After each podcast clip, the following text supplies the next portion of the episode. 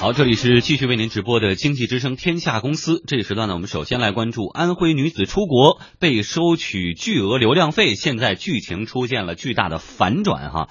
前几天的节目报道当中呢，提到了这个天价流量费，现在有了新的进展。先来回顾一下整个事件：安徽合肥的胡女士五一期间去美国塞班岛度假，下飞机以后呢，他用微信给家人报了一个平安。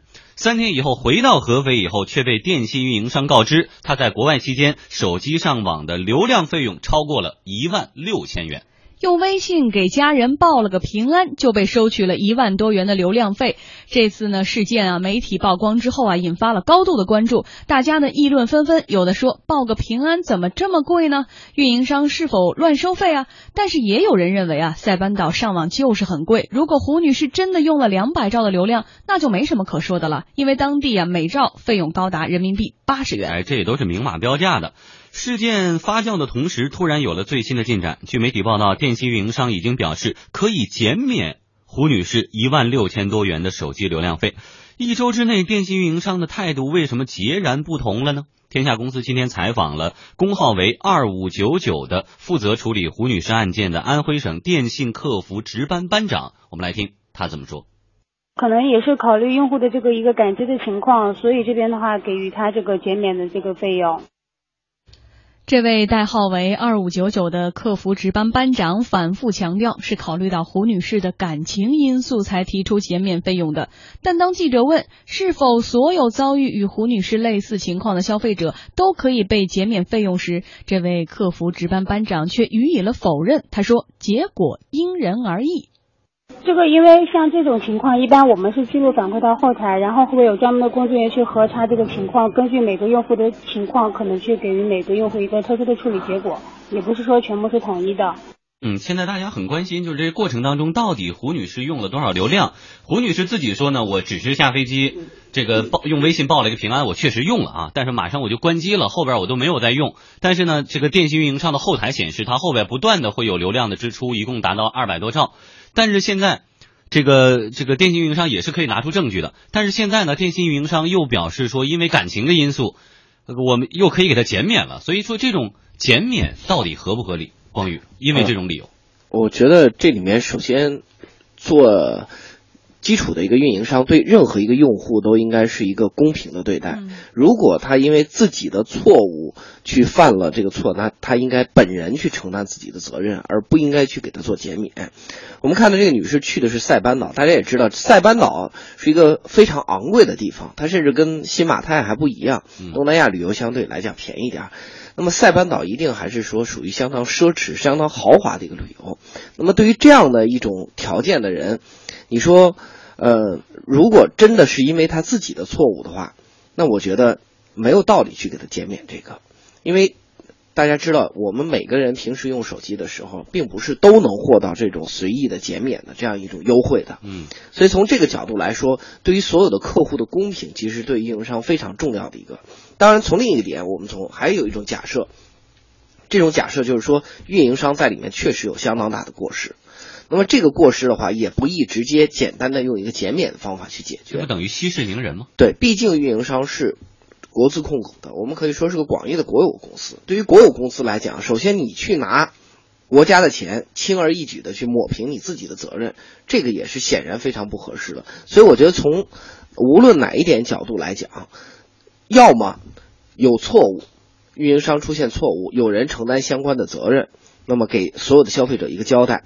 那么这个钱减免掉，要么没有减免掉，这个女士承担自己所应承担的责任。嗯，另外还看到了一个词汇哈，因人而异。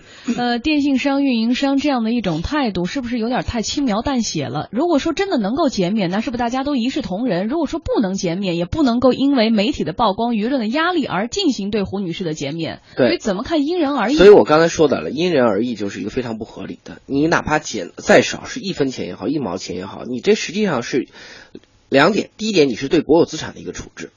因为这里面是国资控股的公司。第二点，你是对其他用户的一个不公平，所以无论哪一点都谈不上什么所谓的因人而异。那么因人而异，这个明显不是一个现代商品化社会中更不适合对于这种国有企业来进行这种相关的呃回应。嗯，可能现在运营商特别的叫屈哈，说我们收这个天价流量费的时候，你们各种哈各种信誓凿凿的词语出来了，对我们的指责。那么现在我们不收了，我们因情感因素给减免了，你们又开始指责我们说怎么能够不公平一视同仁？但我觉得该怎么样就是怎么样。对，我想说的是该怎么样就怎么样，就是这个钱其实有没有是不是必须要收？其实如果它能减免，是不是这个东西本来就没有什么存在的合理性？其实这个事儿非常小，但你知道这个事儿我们可以折射出一个，就是说整个。你如果我们往大了说，就说明我们建设法治社会还有相当长的路。为什么这么说？小到一万多块钱，大家抹平了，你不提我不提，把这事儿过去了，没有人去追究真正的责任。大到更大的工程、更大的案件，那么你比如说现在法院，对于很多法院来讲，它应该公正的审理，但是其实有一段时间过多的去推行这个调解，就是把它进行了一种模糊化。但实际上这种模糊化，没有任何一方都。会满意，因为每一方都觉得自己利益受到损失了。其实真正能解决问题、真正能够使社会进行良好运行的最好的方法，就是要坚持法治的精神。这种精神就是说，黑就是黑，白就是白。特别是涉及到相关的国有资产或者相关的普遍公共服务的话，这更不是说简单的说我个体开个小餐馆，今天你吃的这个饭不好吃，好，我给你把单给免了，不是这么一个简单事儿。再小的钱，它也是国企，它也是国资。就像之前我们说的，比如说格力的这个董明珠，为什么当时曾经我做过几次批评？因为董明珠的打赌，你拿的是国有资产打赌，你凭什么拿国有资产去打什么所谓的十亿的赌？无论是为了个人的哗众取宠，还是说真可能带来国。国有资产的流失都应该是被问责的，而到他今天现在仍然在外面去去这个去非常风光的谈这个谈那个，那我觉得这样的一种膨胀到最后，现在看起来是个小事，将来就有可能出大事。嗯，好，谢谢光宇的点评，我们继续来关注这个事件背后的细节。事情有点蹊跷，在接受天下公司记者采访的时候，我们刚才提到那位工号二五九九的客服值班班长啊，一直在强调一点：胡女士不光是下飞机报平安。的这个时候用了流量，此后的旅行当中他也用了，最终加起来就是二百兆，算上明码标价，每兆八十一块七毛二，这个流量价格，安徽电信是没有多收费的，一万六千元的费用都是白纸黑字，我们的后台有数据可查。不过呢，这种说法并没有得到当事人胡女士的认可。在接受天下公司采访的时候，胡女士强调，她此前已经开通了国际漫游，而且有短信提醒。她也知道在塞班呢刷流量很贵，因此她仅仅只在下飞机的时候刷了一个微信，之后就关了机，并没有再使用手机。到了三班的时候，有一条自费短信嘛，因为我知道这个短信它流量是比较到国外都比较贵的嘛。就是我下飞机时候，然后看了微信，然后就跟家人报平安了嘛。后来我我我就关掉了嘛，我也不知道会这么贵。嗯，我先表达一下我个人的观点哈，不代表本台的立场。我觉得这个，我先不去看，就先不去质疑胡女士到底有没有偷偷的用流量，她到她说的到底是不是实话。就一点而言，她觉得不能理解的是，我一下飞机我用了一个微信，然后我就关机了，怎么会产生流量呢？我在出国之前也是这个就这个事情专门咨询了我自己的这个运营商，客服人员给我解答的很仔细。他说，你出国之前如果不想用移动数据的话，你一定。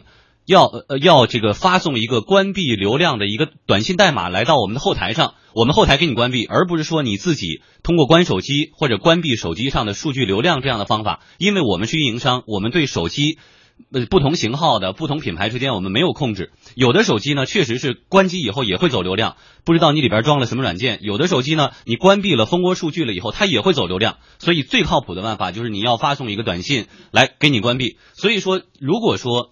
胡女士这样的，她只是因为自己没关闭了手机，但是没有进行进一步的操作而产生的流量的费用，电信运营商应不应该给她买单？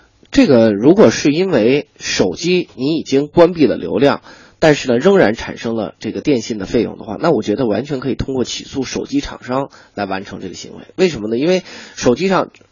明确的标明了说流量关闭，但仍然产生流量，这是手机本身的问题，这不是电信运营商的问题。偷流量的软件的问题。对，这是第一点。第二点，其实我们知道，不是所有的手机到国外都能用的。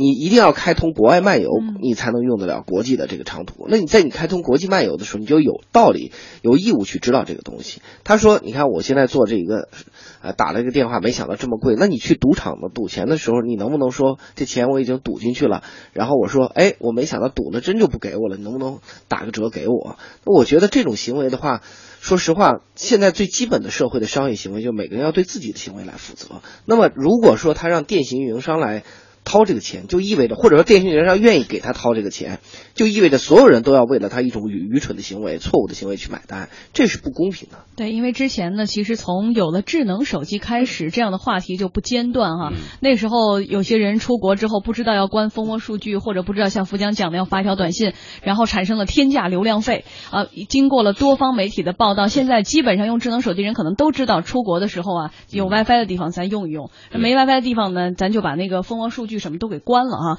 呃，但是这个事情呢，再一次又引发了媒体的关注和这个热点焦点的原因，其实这不是一个个案，因为跟大家都息息相关。现在出国旅游非常的容易，大家基本上拿的都是智能手机，所以接下来我们是不是有理由要求电信运营商以进一步的公布这个背后的这个数据是怎么算出来的，嗯或者说这个费用是怎么产生的？那现在减免的原因又是什么？那么以前那些收了天价流量费的人该怎么抹平他们的这种感情因素，或者说以后对于这些用户出国的话，应该有一些怎么样的提醒？运营商是不是有这个责任？运营商是有这责任，但是呢，不同的系统之间是差异不一样的。实际上这次的话，我看到它，因为你在海外的运营商结算，实际上是要跟国外的电信公司去结算的。